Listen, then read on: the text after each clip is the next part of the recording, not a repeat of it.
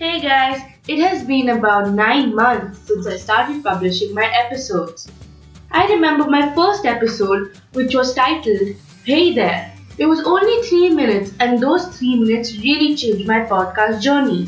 On recording episode 0, I was scared as I was also thinking about the negative outcomes of when I was 13. But what I learned from the guests on my show is that negativity is of no use and that positive energy is all you should have.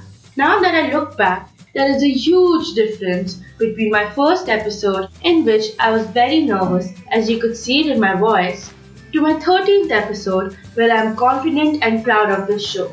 My guests have helped me grow throughout these months. I would also like to thank Vijay, who has always made it possible to publish my episodes so that they sound much more pleasing than they would. And also my dad, who has always pushed and encouraged me to maintain my show.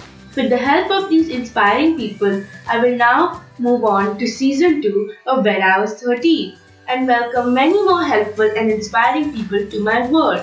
Now let's hop on into a time machine to season 2 of When I Was 13.